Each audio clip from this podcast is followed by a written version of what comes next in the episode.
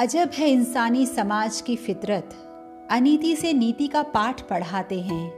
रंग बदलने के हुनर में माहिर, अपनी असमर्थता की तिलमिलाहट में छीन लेना चाहते हैं। तुमसे तुम्हारी ऊँची उड़ान का एहसास। मगर जुनून से जीने वाले खोज लेते हैं अपने हिस्से का आकाश। नमस्कार दोस्तों, मैं परमजीत कौर। आज प्रस्तुत है मेरी आवाज़ में राजेश तेलंग जी की रचना, तुम मुझको कब तक रोकोगे? मुट्ठी में कुछ सपने लेकर भर कर जेबों में आशाएँ, दिल में है अरमान यही, कुछ कर जाएँ, कुछ कर जाएँ। सूरज सा तेज नहीं मुझमें, दीपक सा जलता देखोगे। सूरज सा तेज नहीं मुझमें, दीपक सा जलता देखोगे। अपनी हद रोशन करने से तुम मुझको कब तक रोकोगे? तुम मुझको कब तक रोकोगे? मैं उस माटी का वृक्ष नहीं जिसको नदियों ने सींचा है। मैं उस माटी का वृक्ष नहीं जिसको नदियों ने सींचा है। बंजर माटी में पलकर मैंने मृत्यु से जीवन खींचा है। मैं पत्थर पर लिखी इबारत हूँ। मैं पत्थर पर लिखी इबारत हूँ। शीशे से कब तक तोड़ोगे? मिटने वाला मैं नाम नहीं। तुम मुझको कब तक रोकोगे? तुम मुझको कब तक रोकोगे? इस जग में जितने जुल्म नहीं, उतने सहने की ताकत है। इस जग में जितने जुल्म नहीं, उतने सहने की ताकत है। तानों के भी शोर में रहकर सच कहने की आदत है। तानों के भी शोर में रहकर सच कहने की आदत है। मैं सागर से भी गहरा हूँ। मैं सागर से भी गहरा हूँ। तुम कितने कंकड़ फेंकोगे? चुन चुन के आगे बढ़ूँगा मैं। तुम मुझको कब तक रोकोगे? तुम मुझको कब तक रोकोगे? झुक झुक कर सीधा खड़ा हुआ। अब फिर झुकने का शौक नहीं। झुक झुक कर सीधा खड़ा हुआ। अब फिर झुकने का शौक नहीं। अपने ही हाथों रचा स्वयं, तुमसे मिटने का खौफ नहीं। अपने ही हाथों रचा स्वयं, तुमसे मिटने का खौफ नहीं। तुम हालातों की भट्टी में जब जब भी मुझको झोंकोगे, तुम हालातों की भट्टी में जब जब भी मुझको झोंकोगे, तब तब कर सोना बनूँगा मैं। तुम मुझको कब तक रोकोगे? तुम मुझको कब तक रोकोगे? तुम मुझको कब तक रोकोगे?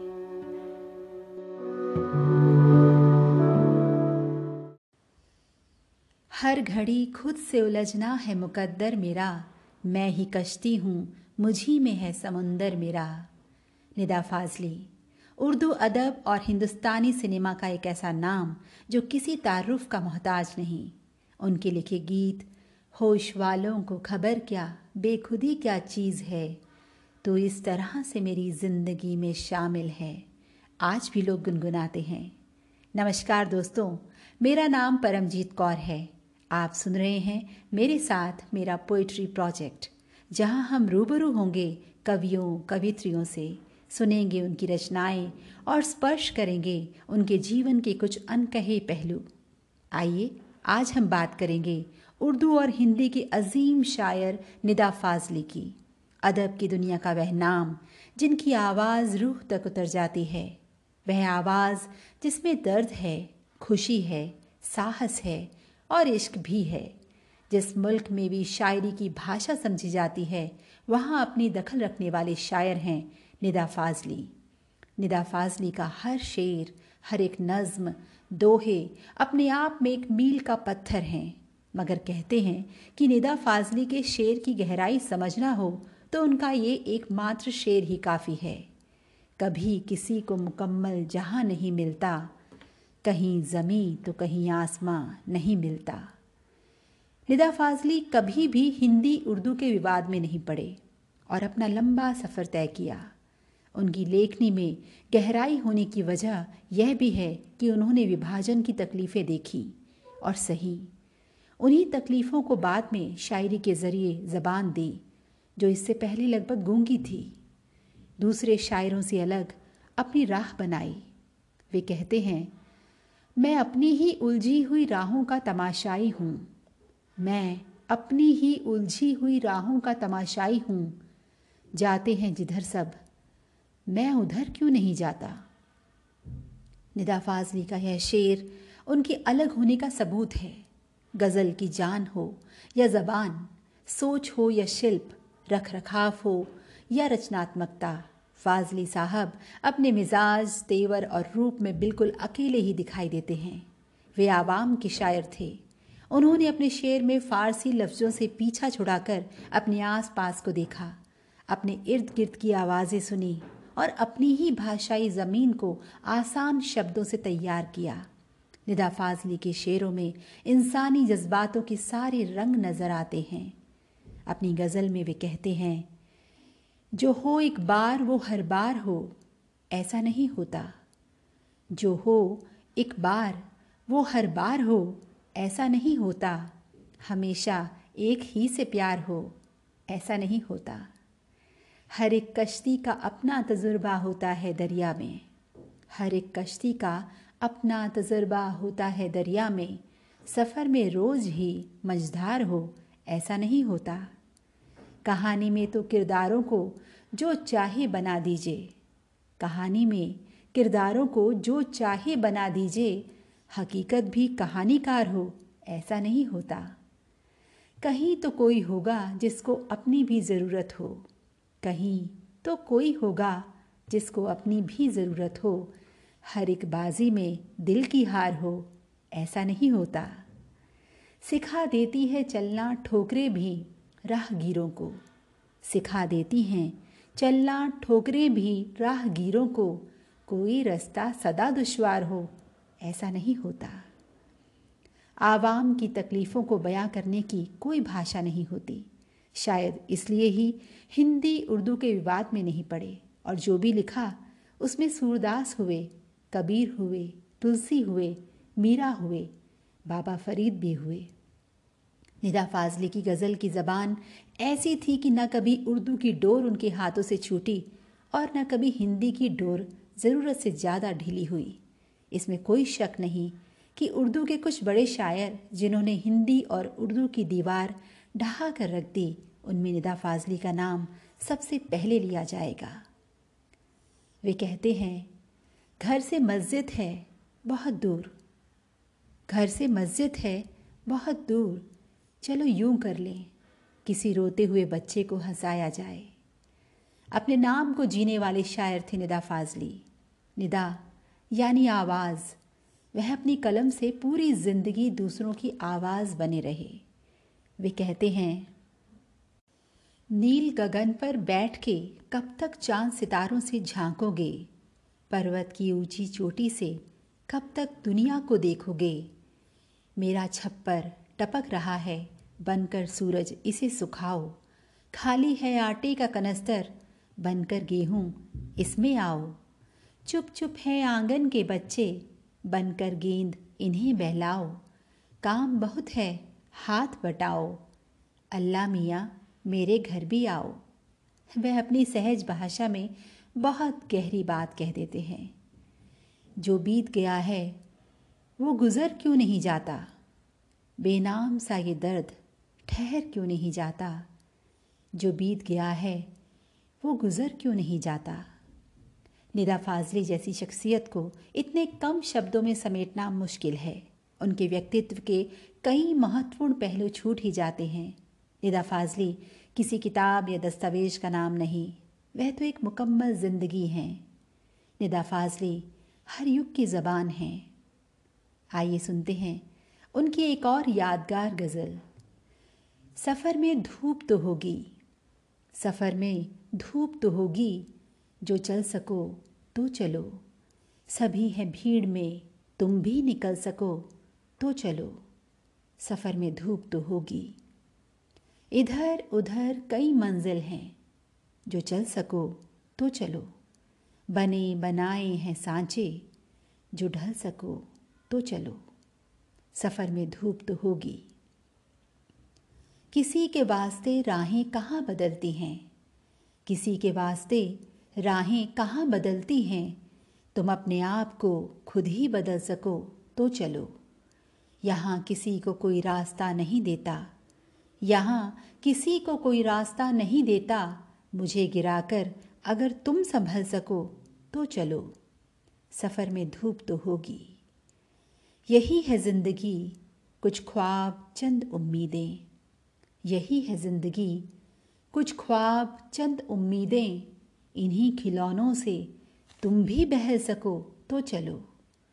हर एक सफ़र को है महफूज रास्तों की तलाश। हर एक सफ़र को है महफूज रास्तों की तलाश। हिफाजतों की रिवायत बदल सको तो चलो। सफ़र में धूप तो होगी। कहीं नहीं कोई सूरज, धुआँ धुआँ है फिज़ा। कहीं नहीं कोई सूरज, धुआँ धुआँ है फिज़ा। खुद अपने आप से बाहर निकल सको तो चलो। खुद अपने आप से बाहर निकल सको तो चलो। सफ़र में धूप तो होगी। सफ़र में धूप तो होगी। हर घड़ी खुद से उलझना है मुकद्दर मेरा। मैं ही कश्ती हूँ, मुझी में है समुंदर मेरा। निदा फाजली, उर्दू अदब और हिंदुस्तानी सिनेमा का एक ऐसा नाम, जो किसी तारुफ का मोहताज नहीं। उनके लिखे गीत आज भी लोग गुनगुनाते हैं। होश वालों को खबर क्या, बेखुदी क्या चीज़ है।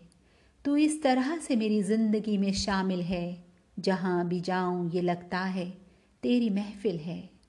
नमस्कार दोस्तों, मेरा नाम परमजीत कौर है और आप सुन रहे हैं मेरे साथ पोइट एंड पोइट्री जहाँ हम रूबरू होंगे कवियों और कवित्रियों से। सुनेंगे उनकी रचनाएँ और स्पर्श करेंगे उनके जीवन के कुछ अनकहे पहलू। तो आइए, आज हम बात करेंगे उर्दू और हिंदी के अजीम शायर निदा फाजली की। जी हाँ निदा फाजली।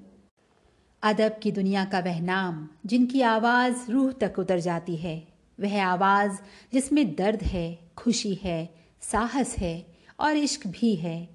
जिस मुल्क में भी शायरी की भाषा समझी जाती है, वहाँ अपनी दखल रखने वाले शायर हैं निदा फाजली। निदा फाजली का हर शेर, हर एक नज़म, दोहे अपने आप में एक मील का पत्थर हैं। मगर कहते हैं कि निदा फाजली के शेर की गहराई समझना हो तो उनका ये एकमात्र शेर ही काफ़ी है। कभी किसी को मुकम्मल जहाँ नहीं मिलता, कहीं ज़मी तो कहीं आसमां नहीं मिलता। निदा फाजली कभी भी हिंदी उर्दू के विवाद में नहीं पड़े और अपना लंबा सफ़र तय किया। उनकी लेखनी में गहराई होने की वजह यह भी है कि उन्होंने विभाजन की तकलीफ़ें देखी और सही। उन्हीं तकलीफ़ों को बाद में शायरी के ज़रिए ज़बान दी, जो इससे पहले लगभग गूँगी थी। दूसरे शायरों से अलग अपनी राह बनाई। वे कहते हैं, मैं अपनी ही उलझी हुई राहों का तमाशाई हूँ। मैं अपनी ही उलझी हुई राहों का तमाशाई हूँ। जाते हैं जिधर सब। मैं उधर क्यों नहीं जाता? निदा फाजली का यह शेर उनके अलग होने का सबूत है। गज़ल की जान हो या ज़बान, सोच हो या शिल्प रख रखाव हो या रचनात्मकता फाजली साहब अपने मिजाज, तेवर और रूप में बिल्कुल अकेले ही दिखाई देते हैं। वे आवाम के शायर थे। उन्होंने अपने शेर में फ़ारसी लफ्ज़ों से पीछा छुड़ाकर अपने आसपास को देखा, अपने इर्द गिर्द की आवाज़ें सुनी और अपनी ही भाषाई ज़मीन को आसान शब्दों से तैयार किया। निदा फाजली के शेरों में इंसानी जज्बातों के सारे रंग नज़र आते हैं। अपनी गज़ल में वे कहते हैं, जो हो एक बार, वो हर बार हो। ऐसा नहीं होता। जो हो एक बार, वो हर बार हो, ऐसा नहीं होता। हमेशा एक ही से प्यार हो, ऐसा नहीं होता। हर एक कश्ती का अपना एक तजर्बा होता है दरिया में। हर एक कश्ती का अपना तजर्बा होता है दरिया में। सफ़र में रोज़ ही मंझधार हो, ऐसा नहीं होता। कहानी में तो किरदारों को जो चाहे बना दीजिए। कहानी में किरदारों को जो चाहे बना दीजिए, हकीकत भी कहानीकार हो, ऐसा नहीं होता।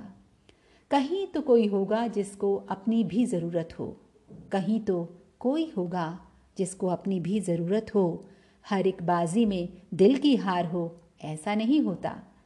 हर एक बाजी में दिल की हार हो, ऐसा नहीं होता। सिखा देती हैं चलना ठोकरें भी राहगीरों को। सिखा देती हैं चलना ठोकरें भी राहगीरों को, कोई रास्ता सदा दुश्वार हो, ऐसा नहीं होता। आवाम की तकलीफ़ों को बयां करने की कोई भाषा नहीं होती। शायद इसीलिए ही हिंदी उर्दू के विवाद में वे कभी नहीं पड़े, और जो भी लिखा, उसमें सूरदास हुए, कबीर हुए, तुलसी हुए, मीरा हुए, बाबा फरीद भी हुए। निदा फाजली की गज़ल की जबान ऐसी थी कि न कभी उर्दू की डोर उनके हाथों से छूटी और न कभी हिंदी की डोर ज़रूरत से ज़्यादा ढीली हुई। इसमें कोई शक नहीं है कि उर्दू के कुछ बड़े शायर, जिन्होंने हिंदी और उर्दू की दीवार ढहा कर रख दी, उनमें निदा फाजली का नाम सबसे पहले लिया जाएगा। वे कहते हैं, घर से मस्जिद है बहुत दूर। घर से मस्जिद है बहुत दूर। चलो यूँ कर लें, किसी रोते हुए बच्चे को हंसाया जाए। अपने नाम को जीने वाले शायर थे निदा फाजली। निदा यानी आवाज़। वह अपनी कलम से पूरी ज़िंदगी दूसरों की आवाज़ बने रहे। वे कहते हैं नील गगन पर बैठ के कब तक चाँद सितारों से झांकोगे? नील गगन पर बैठ के कब तक चाँद सितारों से झांकोगे? पर्वत की ऊँची चोटी से कब तक दुनिया को देखोगे? पर्वत की ऊँची चोटी से कब तक दुनिया को देखोगे? मेरा छप्पर टपक रहा है। बनकर सूरज इसे सुखाओ। खाली है आटे का कनस्तर, बनकर गेहूँ इसमें आओ। चुप चुप है आँगन के बच्चे, बनकर गेंद इन्हें बहलाओ। काम बहुत है, हाथ बटाओ। काम बहुत है, हाथ बटाओ। अल्लाह मियाँ, मेरे घर भी आओ। काम बहुत है, हाथ बटाओ। अल्लाह मियाँ, मेरे घर भी आओ। वह अपनी सहज भाषा में बहुत गहरी बात कह देते थे। जो बीत गया है, वो गुज़र क्यों नहीं जाता? बेनाम सा ये दर्द ठहर क्यों नहीं जाता? जो बीत गया है, वो गुज़र क्यों नहीं जाता? निदा फाजली जैसी शख्सियत को इतने कम शब्दों में समेटना मुश्किल है। उनके व्यक्तित्व के कई महत्वपूर्ण पहलू छूट ही जाते हैं। निदा फाजली किसी किताब या दस्तावेज़ का नाम नहीं, वह तो एक मुकम्मल ज़िंदगी हैं। निदा फाजली, हर युग की ज़बान हैं। आइए सुनते हैं उनकी एक और यादगार गज़ल। सफ़र में धूप तो होगी। सफ़र में धूप तो होगी, जो चल सको तो चलो। सभी हैं भीड़ में, तुम भी निकल सको तो चलो। सफ़र में धूप तो होगी। इधर उधर कई मंजिल हैं। जो चल सको तो चलो। बने बनाए हैं सांचे, जो ढल सको तो चलो। सफ़र में धूप तो होगी। किसी के वास्ते राहें कहाँ बदलती हैं? किसी के वास्ते राहें कहाँ बदलती हैं? तुम अपने आप को खुद ही बदल सको तो चलो। यहाँ किसी को कोई रास्ता नहीं देता। यहाँ किसी को कोई रास्ता नहीं देता। मुझे गिराकर अगर तुम संभल सको तो चलो। सफ़र में धूप तो होगी। यही है ज़िंदगी, कुछ ख्वाब चंद उम्मीदें। यही है ज़िंदगी, कुछ ख्वाब चंद उम्मीदें। इन्हीं खिलौनों से अगर तुम भी बहल सको तो चलो। हर एक सफ़र को है महफूज रास्तों की तलाश। हर एक सफ़र को है महफूज रास्तों की तलाश। हिफाजतों की रिवायत बदल सको। तो चलो, सफ़र में धूप तो होगी। कहीं नहीं कोई सूरज, धुआँ धुआँ है फिज़ा। कहीं नहीं कोई सूरज, धुआँ धुआँ है फिज़ा। खुद अपने आप से बाहर निकल सको तो चलो। खुद अपने आप से बाहर निकल सको तो चलो। सफ़र में धूप तो होगी। सफ़र में धूप तो होगी। रुक जाना नहीं, तू कहीं हार के, कांटों पे चल के मिलेंगे साए बाहर के।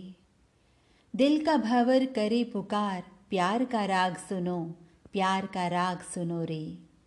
इन गीतों की हर पंक्ति दिल की गहराइयों में उतर जाती है। ऐसा लगता है, मानो ये गीत हमें अपनी ओर खींच रहे हैं। इन्हें लिखने वाले को यदि कलम का जादूगर कहा जाए तो कोई बड़ी बात नहीं होगी। नमस्कार दोस्तों, मेरा नाम परमजीत कौर है और आप सुन रहे हैं मेरे साथ पोइट्स एंड पोइट्रीज जहाँ हम रूबरू होते हैं कवियों और कवित्रियों से। सुनेंगे उनकी रचनाएँ और स्पर्श करेंगे उनके जीवन के कुछ पहलू।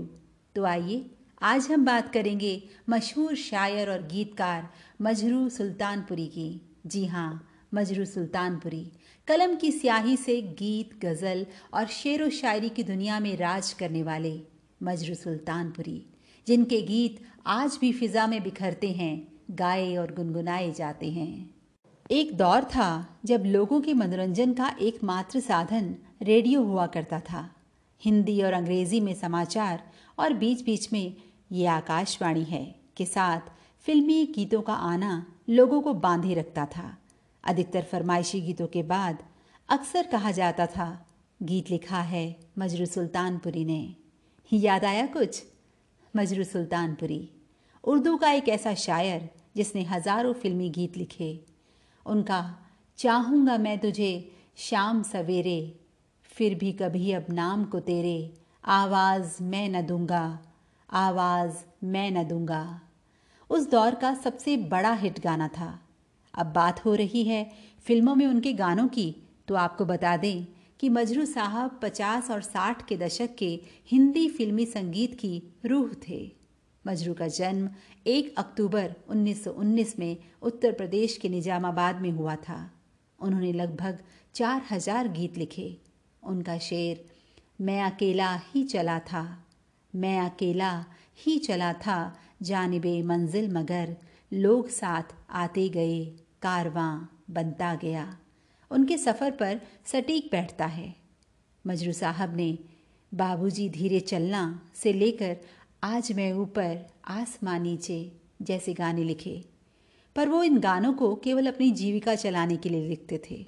वो खुद अपने गानों को नौटंकी बोलते थे, क्योंकि उनकी जान हमेशा उनकी गज़लों और शेर व शायरी में ही बसी थी। हर मुशायरे की जान रहने वाले मजरू जी का असल नाम असरारुल हसन खान था, पर दुनिया ने उनको मजरू सुल्तानपुरी के नाम से जाना। मजरू का मतलब होता है घायल।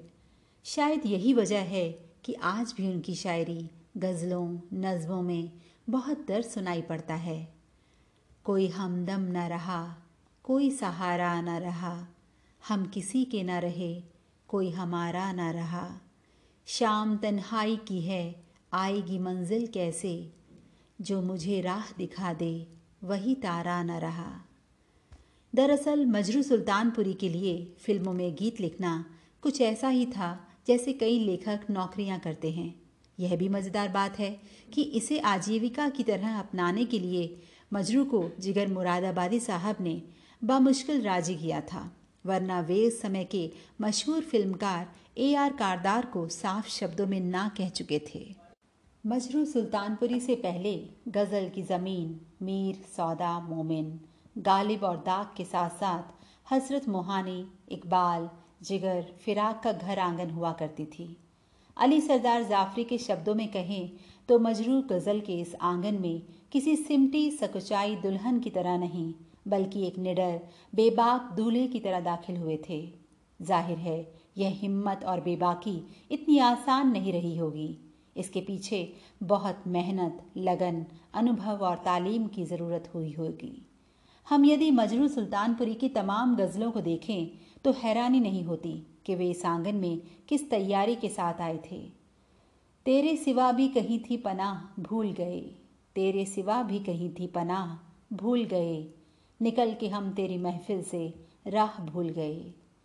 रोक सकता हमें ज़िंदा ने बला क्या मजरू रोक सकता हमें। ज़िंदा ने बला क्या मजरू? हम तो आवाज़ हैं, दीवार से छन जाते हैं। इस बात में कोई दो राय नहीं कि मजरू सुल्तानपुरी आला दर्जे के शायर थे और उन्होंने फ़िल्मों में गीत लेखन सिर्फ़ आजीविका के लिए किया। इसके बावजूद इस बात से इनकार नहीं किया जा सकता कि यह भी उनके व्यक्तित्व का महत्वपूर्ण पहलू था। बतौर गीतकार मजरू सुल्तानपुरी का सफ़र कारदार साहब की फ़िल्म शाहजहां से शुरू हुआ था। कारदार उन्हें नौशाद के पास ले गए थे। उन्हें एक धुन सुनाई गई और इस पर बोल लिखने के लिए कहा गया। इस पर मजरू सुल्तानपुरी का लिखा गीत था, जब उसने गेसू बिखराए, बादल आए झूम के यह 1946 में आई फ़िल्म शाहजहां के सबसे लोकप्रिय गानों में से था। इसी फ़िल्म के लिए उनका लिखा और कियल सहगल का गाया, जब दिल ही टूट गया। हम जी के क्या करेंगे? हिंदी फ़िल्म इतिहास के अमर गीतों में स्थान रखता है। यह उनका शुरुआती गीत था। सहगल को यह गीत इतना पसंद आया था कि वे चाहते थे कि इसे उनके जनाजे में ज़रूर बजाया जाए। एक प्रख्यात गायक, अभिनेता के मुँह से मजरू सुल्तानपुरी के शुरुआती गीत के लिए इससे बड़ी तारीफ़ भला क्या हो सकती है। इन्हीं गानों के साथ साथ मजरू की दोस्ती नौशाद से भी शुरू हुई। अपनी शर्तों पर जीने से संबंधित उनकी ज़िंदगी का एक विचित्र वाक्य भी है। यह उन्नीस सौ उनचास की बात है। उनकी शायरी ने सिस्टम की कमजोरियों को उजागर कर दिया था। उनके ऊपर सरकार विरोधी कविताएँ लिखने का आरोप लगा और उन्हें जेल भेज दिया गया। मजरू सुल्तानपुरी के सामने शर्त रखी गई कि वे माफ़ी मांग लेते हैं तो उन्हें रिहा कर दिया जाएगा, लेकिन वे इसके लिए तैयार नहीं हुए। इस दौरान उनका परिवार भारी आर्थिक तंगी में आ गया। जब राज कपूर ने उनके परिवार की आर्थिक मदद करनी चाही तो उन्होंने साफ़ इनकार कर दिया। इसके बाद राज कपूर मजरू सुल्तानपुरी के पास गए और उनसे अपनी फ़िल्म के लिए गाना लिखने को कहा। मजरू सुल्तानपुरी ने वह गाना लिखा और राज कपूर ने उन्हें एक हज़ार रुपये दिए। मजरू सुल्तानपुरी इस बात से बेखबर थे कि उन्हें एक हज़ार रुपये क्यों दिए गए हैं, क्योंकि वह गाना उस समय किसी भी फ़िल्म में इस्तेमाल नहीं किया गया था। बहुत बरसों के बाद उस गाने को राज कपूर ने 1975 में आई अपनी फ़िल्म धर्म करम में इस्तेमाल किया था। वह गाना था, एक दिन बिक जाएगा माटी के मोल, जग में रह जाएँगे प्यारे तेरे बोल। तकरीबन सभी म्यूज़िक डायरेक्टर्स के साथ मजरू सुल्तानपुरी की जोड़ी खूब जमी। चाहे नौशाद साहब रहे या एस डी बर्मन या फिर Laxmikant Pyarelal. Majrooh Sultanpuri black and white फ़िल्मों से लेकर कलर्ड फ़िल्मों तक एक से बढ़कर एक गाने लिखते गए। म्यूज़िक डायरेक्टर्स का अंदाज बदलता गया, हीरो बदलते गए। मजरू साहब की कलम वक्त के साथ आगे ही बढ़ती रही। बतौर गीतकार मजरू सुल्तानपुरी से जुड़ी एक बेहद खास बात यह है कि उनका सफ़र तो नौशाद, कारदार, सहगल के ज़माने से शुरू हुआ था, लेकिन उनके गाने इस सदी के पहले दशक तक आते रहे। हिंदी फ़िल्म इतिहास में यह किसी अजूबे से कम नहीं है। इतना बड़ा कालखंड किसी गीतकार और लेखक के हिस्से यूँ ही नहीं आ सकता। ऐसा तभी हो सकता है जब उस कलाकार या रचनाकार के वजूद में बदलते दौर को लेकर एक लचीलापन हो। मजरू सुल्तानपुरी में नई पीढ़ी के साथ काम करने की इच्छा के साथ साथ अपने गीतों को स्तरीय बनाए रखने की अद्भुत ललक थी। इसका उदाहरण जैसे कयामत से कयामत तक में अकेले हैं तो क्या गम है?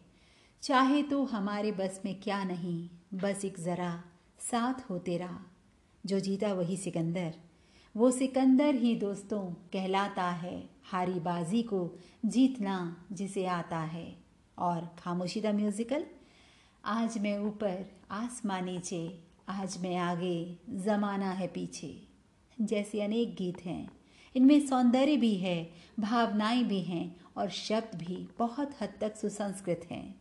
हालाँकि 1960 और 1970 का दशक उनके गीतों का स्वर्णिम युग कहा जा सकता है। चुरा लिया है तुमने जो दिल को, बाहों में चले आओ, ऐसे न मुझे तुम देखो। अंग्रेज़ी में कहते हैं, तक हर बार नया कहने का उनका अंदाज नया ही बना रहा। यह वक्त की नब्ज को पकड़ना भी था और वक्त के साथ चलना भी। मजरू सुल्तानपुरी को अपनी शायरी के लिए गालिब और इकबाल सम्मान जैसे बड़े सम्मान मिले थे। वहीं फिल्मी गीतों में दोस्ती फ़िल्म के गीत चाहूँगा मैं तुझे के लिए उनको फ़िल्म फेयर अवार्ड मिला था। सन उन्नीस सौ तिरानवे में इस अजीम शायर को दादा साहब फाल्की अवार्ड से नवाजा गया। मजरू सुल्तानपुरी के लिए मशहूर शायर राहत इंदौरी ने कहा था कि एक समय ऐसा था जब शायरी दरबारों और कोठों की तंग गलियों में सिमटी हुई थी। मजरू सुल्तानपुरी ने शायरी को न केवल आज़ाद किया, बल्कि उसे एक नया आयाम भी दिया। गीतकार जगन्नाथ आज़ाद के शब्दों में मजरू सुल्तानपुरी की शायरी विचारों और भावनाओं का सामंजस्य है, जिसमें ज़िंदगी के कई रंग झलकते हैं। मजरू सुल्तानपुरी ने सिनेमा के लिए भले ही हज़ारों गीत लिखे, किंतु उनका मन तो अंत तक शेर व शायरी में ही बसता था। फिल्मी गीतों के जाने माने शहनशाह मजरू सुल्तानपुरी 24 मई 2000 को हम सबसे दूर दुनिया को अलविदा कहकर चले गए और अपने गाने और गज़लें हमें दे गए सदियों तक गुनगुनाने के लिए। मंजिल मिल ही जाएगी एक दिन, मंजिल मिल ही जाएगी एक दिन, भटकते भटकते ही सही। गुमराह तो वे हैं जो घर से निकले ही नहीं। दोस्तों, आपको मेरा यह प्रयास कैसा लगा? अपने विचार कमेंट सेक्शन में ज़रूर बताइएगा, ताकि आपके प्यार और प्रोत्साहन के साथ यह सफ़र आगे भी जारी रहे। धन्यवाद।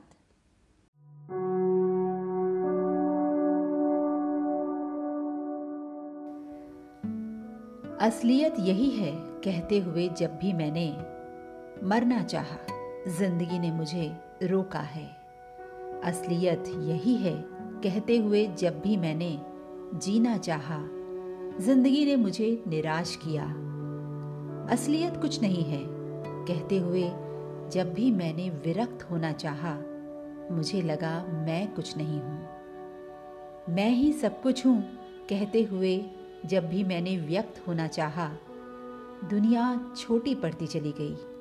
एक बहुत बड़ी महत्वाकांक्षा के सामने असलियत कहीं और है, कहते हुए जब भी मैंने विश्वासों का सहारा लिया, लगा यह खाली जगहों और खाली वक्तों को और अधिक खाली करने जैसी चेष्टा थी कि मैं उन्हें एक ईश्वर कद उत्तरकांड से भर सकता हूँ। मैं कुछ नहीं हूँ, कहते हुए जब भी मैंने छोटा होना चाहा, इस एक तथ्य से बार बार लज्जित हुआ हूँ। कि दुनिया में आदमी के छोटेपन से ज़्यादा छोटा और कुछ नहीं हो सकता। पराजय यही है।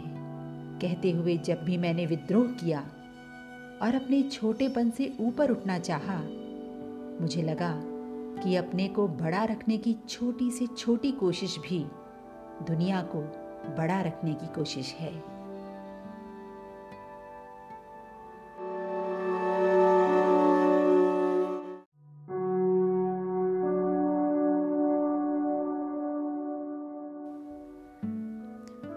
वेग फरीदा, मिट्टी खुली, मिट्टी उत्ते, मिट्टी डुली। मिट्टी हसे, मिट्टी रोवे, अंत मिट्टी दा, मिट्टी होवे। ना कर बंदिया, मेरी मेरी, ना एह तेरी, ना एह मेरी।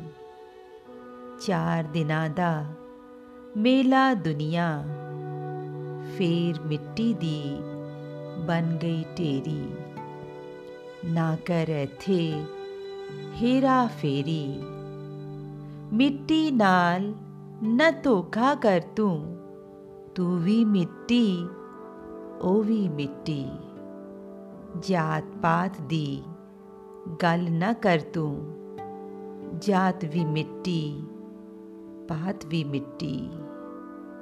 जात तो सिर्फ़ खुदा दी उच्ची, बाकी सब कुछ मिट्टी मिट्टी, बाकी सब कुछ मिट्टी मिट्टी।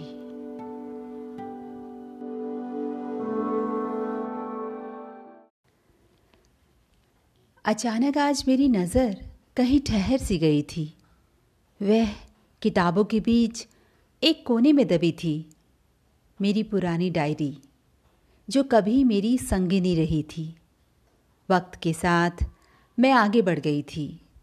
अनगिनत जज्बातों को समेटे वह वहीं सिमट गई थी। हाय, मैं हूँ अपराजिता परम, और ये है हमारा जज्बातों का सफ़र। कुछ किस्से, कहानियाँ और कविताओं का साथ, और एक खूबसूरत एहसास। तो आज मैं आपको सुना रही हूँ अपनी पुरानी डायरी का किस्सा, जिसे गुजरते वक्त के साथ कहीं पीछे छोड़ मैं आगे बढ़ गई थी। अनगिनत जज्बातों को समेटे वह मेरी डायरी किताबों के बीच एक कोने में सिमट गई थी। हाथ लगाते ही आज मानो उसकी भी धड़कन बढ़ गई थी। खुशबुओं से कुछ पन्ने अपनी बातों में आज भी चहक रहे थे। लेकिन तभी जहन में कौंद गए अनगिनत ख्याल। दर्द की स्याही में लिपटे कुछ पन्नों में मौन आज भी बिखरे हुए थे। खरोचे हुए वे शब्द। मगर अब उनमें वह टीस नहीं थी। मानो तय कर चुके थे वे भी अपने हिस्से का सफ़र। उभर आई थी उस रिक्तता में अनुभव और विश्वास की रेखा। जिसने उस बुनियाद में आज को बुना था। तो देखा आपने, वक्त का हर दर्द अगर आजमाता है, मंजिलों को पाने के लिए वह हमें अनुभवी भी तो बनाता है। दोस्तों, आपको मेरा यह प्रयास कैसा लगा? कमेंट सेक्शन में ज़रूर बताइएगा, क्योंकि आपके अल्फाज मेरी कलम की प्रेरणा बन सकते हैं। और एक ज़रूरी बात अगर आपने मेरे चैनल को अभी तक लाइक और सब्सक्राइब नहीं किया है तो प्लीज़ कर लीजिए, क्योंकि सफ़र में साथ होना बहुत ज़रूरी है। जल्दी ही मिलूँगी एक नई रचना के साथ। धन्यवाद।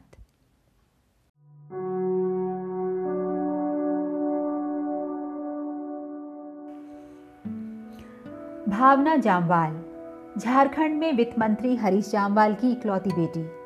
पिता के रौब से प्रभावित उनकी ही तरह सत्ता की कुर्सी पर बैठकर हुक्म चलाने का सपना देखती। हरीश जामवाल उसे अपना वारिस कहते और राजनीति के गुर सिखाते रहते। बारहवीं के बाद भावना आगे की पढ़ाई के लिए पटना यूनिवर्सिटी में एडमिशन लेती है, जहाँ अपनी हैसियत का ध्यान रखते हुए वह हर किसी से बात करना पसंद नहीं करती। वह क्लास में गाँव से आए रामचंद्र वर्धन को बिल्कुल भी पसंद नहीं करती। और मन ही मन उसे भोंदूराम कहती है। मगर रामचंद्र वर्धन बहुत ही होनहार विद्यार्थी है। वह पढ़ाई के साथ साथ बहुत अच्छा गाता भी है। इसलिए सभी अध्यापक और दूसरे विद्यार्थी उसे पसंद करते हैं। अपने होमवर्क से बचने के लिए भावना अपना काम अक्सर रामचंद्र को करने के लिए दे देती है। मगर उससे बात करना पसंद नहीं करती। भावना की सहेली गीता रामचंद्र से उसके अजीब व्यवहार के लिए टोकती है। मगर भावना को रामचंद्र अपने लेवल का नहीं लगता, इसलिए वह इस विषय पर कोई बात करना नहीं चाहती। यूनिवर्सिटी में होने वाले यूथ इलेक्शन के लिए भावना अपना नॉमिनेशन भरती है, मगर उसके रूखे व्यवहार के कारण उसके ज़्यादा दोस्त नहीं थे। तब उसकी सहेली गीता उसे रामचंद्र की मदद लेने के लिए कहती है। भावना पहले झिझकती है, मगर अपने पिता के राजनीति के उसूलों को याद करते हुए वह रामचंद्र से दोस्ती का हाथ बढ़ाती है। और कैंपेनिंग में उसकी मदद के लिए राज़ी कर लेती है। रामचंद्र पोस्टर बनाने से लेकर स्पीच तक भावना की पूरी मदद करता है। इस दौरान ये दोनों अपना सारा वक्त साथ साथ गुजारते हैं। एक दूसरे की पसंद, नापसंद के अनुसार अपने आप को भी बदलते हैं। रामचंद्र तो पहले से ही भावना को बहुत पसंद करता था, मगर अब भावना भी रामचंद्र की तरफ़ कदम बढ़ाने लगी थी। एक दिन दोनों एक दूसरे के बहुत करीब आ जाते हैं। मगर कुछ पल बाद भावना जैसे अपने होश में आती हुई वहाँ से चली जाती है। अपने कमरे के ड्रेसिंग टेबल के आगे खड़ी भावना रामचंद्र की उंगलियों के स्पर्श को महसूस कर नफरत से एक तरफ़ पड़े फ्लावर वास को शीशे पर दे मारती है। शीशा चूर चूर हो जाता है। दो दिन बाद यूथ इलेक्शन का दिन था, इसलिए भावना अपने आप को नॉर्मल करती हुई कॉलेज जाती है। वह हॉल में कदम रखने ही वाली थी कि एक आवाज़ से वह वहीं रुक जाती है। अंदर कुछ स्टूडेंट्स रामचंद्र की तारीफ़ कर रहे थे और चाहते थे कि इलेक्शन में भावना नहीं, रामचंद्र ही बेस्ट होता। भावना अपने गुस्से को काबू करती हुई वहाँ से कुछ सोचती हुई निकल जाती है। वह रामचंद्र को एक पल भी अपने सामने अब बर्दाश्त नहीं कर सकती थी। उसकी बढ़ती शोहरत भावना को तकलीफ़ दे रही थी। वह अपने पिता के पैसे और रौब का इस्तेमाल करती हुई रात के अंधेरे में एक योजना को अंजाम देती है। अगले ही दिन रामचंद्र पर एक लड़की सेक्सुअल हरासमेंट का आरोप लगाती है। रामचंद्र अपनी बेगुनाही के लिए चीखता रहता है, मगर कोई उसकी बात नहीं सुनता। भावना उसकी तरफ़ नफरत से देखती हुई उस लड़की से सहानुभूति दिखाती है। रामचंद्र को यूनिवर्सिटी से रस्टिकेट कर दिया जाता है।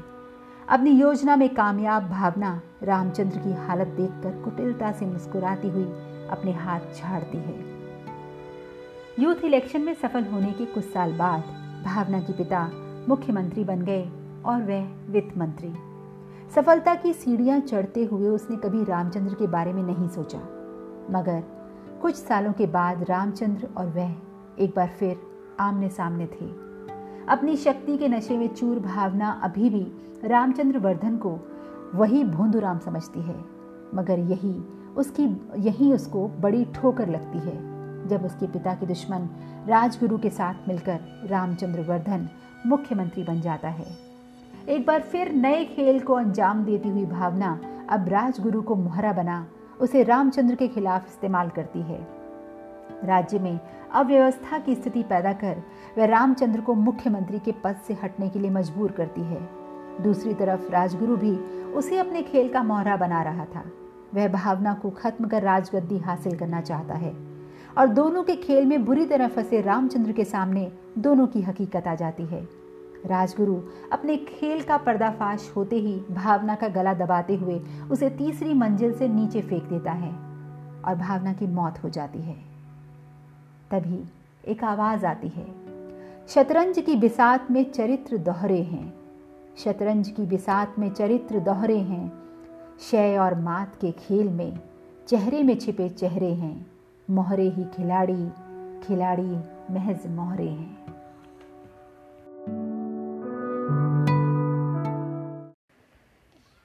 रामचंद्र वर्धन झारखंड के गाँव के एक छोटे जमींदार गणपत वर्धन का बेटा।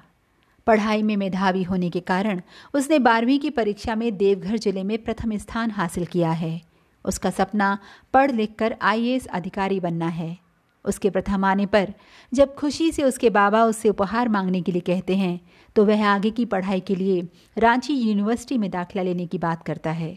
रामचंद्र वर्धन रांची यूनिवर्सिटी तो पहुँच जाता है, मगर उसके गाँव की सादगी शहर के बच्चों के लिए हँसी का विषय बन जाती है। मगर जल्दी ही पढ़ाई में हमेशा अव्वल रहने के कारण यहाँ भी वह अध्यापकों और विद्यार्थियों का प्रिय बन जाता है। उसे अपनी क्लास की भावना जामवाल पहली नज़र में ही बहुत अच्छी लगती है। मगर अपनी झिझक के कारण वह कभी उससे खुलकर बात नहीं कर पाता। एक दिन कॉलेज के टैलेंट हंट फ़ंक्शन में उसके दोस्त शरारत से उसके नाम की अनाउंसमेंट करवा देते हैं। मजबूरी में झिझकता हुआ वह स्टेज पर जाता है। सामने बैठे सब लोग हंस रहे थे। कुछ दूर भावना सिर नीचे करके बैठी थी। तभी जैसे मन के जज्बात बाहर आ गए। वह जो इत्र की तरह हर लम्हे को महकाती है, एक ख्वाहिश है जो तेरी दोस्ती के लिए मचल जाती है। रामचंद्र वर्धन गाना गाता है। सब उसके गाने को बहुत पसंद करते हैं। अब कॉलेज में उसके प्रशंसकों की संख्या बढ़ गई थी, मगर भावना अभी भी उससे ज़्यादा बात करना पसंद नहीं करती थी। उसके व्यवहार से रामचंद्र वर्धन ने भी अपने कदम पीछे हटा लिए। मगर एक दिन, जब वह अकेला अपने किताबें लेकर यूनिवर्सिटी के बार्क में एक बेंच पर बैठा पढ़ रहा था, तभी अचानक भावना उसके पास आई। वह खुश थी। यूथ इलेक्शन में उसने अपना नॉमिनेशन भरा था। रामचंद्र वर्धन की तरफ़ दोस्ती का हाथ बढ़ाते हुए जब उसने कैंपेनिंग में मदद के लिए कहा तो वह मना नहीं कर पाया। वह भावना की पूरी मदद करता है। इस दौरान दोनों एक दूसरे के बहुत करीब आ जाते हैं। मगर अगले ही दिन रामचंद्र पर एक लड़की सेक्सुअल हरासमेंट का आरोप लगाती है। रामचंद्र अपनी बेगुनाही के लिए चीखता रहता है, मगर कोई उसकी कोई बात नहीं सुनता। उसे यूनिवर्सिटी से रेस्टिकेट कर दिया जाता है। अपनी हालत पर वह फूट फूट कर रोता है। उसे नहीं पता कि उसका कसूर क्या था। वह तो आई बनना चाहता था और अपनी डिग्री भी पूरी नहीं कर पाया। वह भारी मन से अपने घर पहुँचता है। माँ बीमार थी। पिता बार बार उसकी हालत का कारण पूछते हैं, मगर वह कुछ नहीं बताता। एक दिन उसे पता चलता है कि उसकी पढ़ाई के लिए उसके पिता ने घर गिरवी रखकर कर्ज लिया था। वह नौकरी की तलाश में निकलता है, जहाँ उसकी मुलाकात अपने बचपन के दोस्त बद्री से होती है।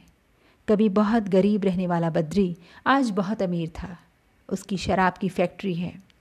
रामचंद्र को नौकरी की तलाश करते देख वह उसे अपना पार्टनर बनाने के लिए राज़ी कर लेता है। दोनों कारोबार बढ़ाते हैं। मगर राज्य सरकार द्वारा शराब पर पाबंदी से इनकी फैक्ट्रियों पर भी ताला लग जाता है। रामचंद्र बद्री के साथ मिलकर अपने खेत में चोरी छिपे शराब का कारखाना शुरू कर देता है। बद्री की सड़क दुर्घटना में मौत हो जाती है। और कारोबार के दुश्मन रामचंद्र के पीछे पड़ जाते हैं। रामचंद्र के पिता और पत्नी की हत्या कर दी जाती है और अवैध शराब का कारखाना चलाने के आरोप में रामचंद्र को दो साल की सज़ा मिलती है। वह चुपचाप अपनी सज़ा काट रहा था, मगर कोई अनजान शख्स उसकी मदद कर उसकी जमानत करवा देता है। रामचंद्र के दुश्मन अब भी उसको चैन से नहीं रहने देते, इसलिए वह राजनीति में जाने का निश्चय कर अपनी स्वतंत्र पार्टी बनाता है। उसके अच्छे कामों से लोग उसको पसंद करते हैं और वह मंत्री बन जाता है। कहानी के अगले मोड़ पर जब रामचंद्र अपने दुश्मनों को सबक सिखाने के लिए मुख्यमंत्री पद के लिए चुनाव लड़ता है और राजगुरु की मदद से भावना जामवाल को भारी बहुमत से हरा देता है। भावना अपनी हार बर्दाश्त नहीं कर पाती और राजगुरु को मोहरा बना राज्य में अव्यवस्था का वातावरण पैदा करने में कामयाब हो जाती है। रामचंद्र की पार्टी के सदस्य भी उसे उसका पद छोड़ने के लिए कहते हैं। मगर तभी उसके सामने राजगुरु और भावना की असलियत सामने आ जाती है। भावना राजगुरु के हाथों मारी जाती है और रामचंद्र और राजगुरु की लड़ाई में हुए हादसे में राजगुरु मारा जाता है। रामचंद्र बुरी तरह घायल हो जाता है। रामचंद्र वर्धन को अस्पताल लेकर जाया जाता है, जहाँ से ठीक होकर वह सब कुछ छोड़कर चले जाना चाहता है। मगर लोगों का अपने प्रति प्यार और विश्वास देखकर वह अपने पद पर रहकर अपना कर्तव्य निभाने का निश्चय करता है।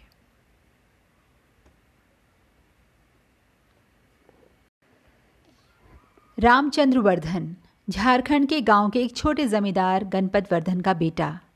पढ़ाई में मेधावी होने के कारण उसने बारहवीं की परीक्षा में देवघर ज़िले में प्रथम स्थान हासिल किया है। उसका सपना पढ़ लिख कर आई अधिकारी बनना है। उसके प्रथम आने पर जब खुशी से उसके बाबा उससे उपहार मांगने के लिए कहते हैं तो वह आगे की पढ़ाई के लिए रांची यूनिवर्सिटी में दाखिला लेने की बात करता है। रामचंद्र वर्धन रांची यूनिवर्सिटी तो पहुँच जाता है मगर उसके गाँव की सादगी शहर के बच्चों के लिए हँसी का विषय बन जाती है। मगर जल्दी ही पढ़ाई में हमेशा अव्वल रहने के कारण यहाँ भी वह अध्यापकों और विद्यार्थियों का प्रिय बन जाता है। उसे अपनी क्लास की भावना जामवाल पहली नज़र में ही बहुत अच्छी लगती है, मगर अपनी झिझक के कारण वह कभी उससे खुलकर बात नहीं कर पाता।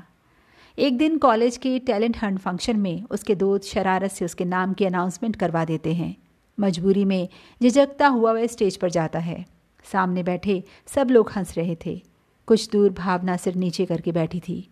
तभी जैसे मन के जज्बात बाहर आ गए। वह जो इत्र की तरह हर लम्हे को महकाती है, एक ख्वाहिश है जो तेरी दोस्ती के लिए मचल जाती है। रामचंद्र वर्धन गाना गाता है। सब उसके गाने को बहुत पसंद करते हैं। अब कॉलेज में उसके प्रशंसकों की संख्या बढ़ गई थी। मगर भावना अभी भी उससे ज़्यादा बात करना पसंद नहीं करती थी। उसके व्यवहार से रामचंद्र वर्धन ने भी अपने कदम पीछे हटा लिए। मगर एक दिन, जब वह अकेला अपने किताबें लेकर यूनिवर्सिटी के बार्क में एक बेंच पर बैठा पढ़ रहा था, तभी अचानक भावना उसके पास आई। वह खुश थी। यूथ इलेक्शन में उसने अपना नॉमिनेशन भरा था। रामचंद्र वर्धन की तरफ़ दोस्ती का हाथ बढ़ाते हुए जब उसने कैंपेनिंग में मदद के लिए कहा तो वह मना नहीं कर पाया। वह भावना की पूरी मदद करता है। इस दौरान दोनों एक दूसरे के बहुत करीब आ जाते हैं। मगर अगले ही दिन रामचंद्र पर एक लड़की सेक्सुअल हरासमेंट का आरोप लगाती है। रामचंद्र अपनी बेगुनाही के लिए चीखता रहता है, मगर कोई उसकी कोई बात नहीं सुनता। उसे यूनिवर्सिटी से रेस्टिकेट कर दिया जाता है। अपनी हालत पर वह फूट फूट कर रोता है। उसे नहीं पता कि उसका कसूर क्या था। वह तो आईएएस बनना चाहता था और अपनी डिग्री भी पूरी नहीं कर पाया। वह भारी मन से अपने घर पहुँचता है। माँ बीमार थी। पिता बार बार उसकी हालत का कारण पूछते हैं, मगर वह कुछ नहीं बताता। एक दिन उसे पता चलता है कि उसकी पढ़ाई के लिए उसके पिता ने घर गिरवी रखकर कर्ज लिया था। वह नौकरी की तलाश में निकलता है, जहाँ उसकी मुलाकात अपने बचपन के दोस्त बद्री से होती है। कभी बहुत गरीब रहने वाला बद्री आज बहुत अमीर था। उसकी शराब की फैक्ट्री है। रामचंद्र को नौकरी की तलाश करते देख वह उसे अपना पार्टनर बनाने के लिए राज़ी कर लेता है। दोनों कारोबार बढ़ाते हैं। मगर राज्य सरकार द्वारा शराब पर पाबंदी से इनकी फैक्ट्रियों पर भी ताला लग जाता है। रामचंद्र बद्री के साथ मिलकर अपने खेत में चोरी छिपे शराब का कारखाना शुरू कर देता है। बद्री की सड़क दुर्घटना में मौत हो जाती है और कारोबार के दुश्मन रामचंद्र के पीछे पड़ जाते हैं। रामचंद्र के पिता और पत्नी की हत्या कर दी जाती है। और अवैध शराब का कारखाना चलाने के आरोप में रामचंद्र को दो साल की सज़ा मिलती है। वह चुपचाप अपनी सज़ा काट रहा था, मगर कोई अनजान शख्स उसकी मदद कर उसकी जमानत करवा देता है। रामचंद्र के दुश्मन अब भी उसको चैन से नहीं रहने देते, इसलिए वह राजनीति में जाने का निश्चय कर अपनी स्वतंत्र पार्टी बनाता है। उसके अच्छे कामों से लोग उसको पसंद करते हैं और वह मंत्री बन जाता है। कहानी के अगले मोड़ पर जब रामचंद्र अपने दुश्मनों को सबक सिखाने के लिए मुख्यमंत्री पद के लिए चुनाव लड़ता है और राजगुरु की मदद से भावना जामवाल को भारी बहुमत से हरा देता है। भावना अपनी हार बर्दाश्त नहीं कर पाती और राजगुरु को मोहरा बना राज्य में अव्यवस्था का वातावरण पैदा करने में कामयाब हो जाती है। रामचंद्र की पार्टी के सदस्य भी उसे उसका पद छोड़ने के लिए कहते हैं, मगर तभी उसके सामने राजगुरु और भावना की असलियत सामने आ जाती है।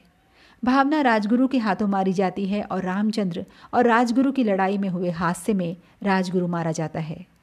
रामचंद्र बुरी तरह घायल हो जाता है। रामचंद्र वर्धन को अस्पताल लेकर जाया जाता है, जहाँ से ठीक होकर वह सब कुछ छोड़कर चले जाना चाहता है। मगर लोगों का अपने प्रति प्यार और विश्वास देखकर वह अपने पद पर रहकर अपना कर्तव्य निभाने का निश्चय करता है।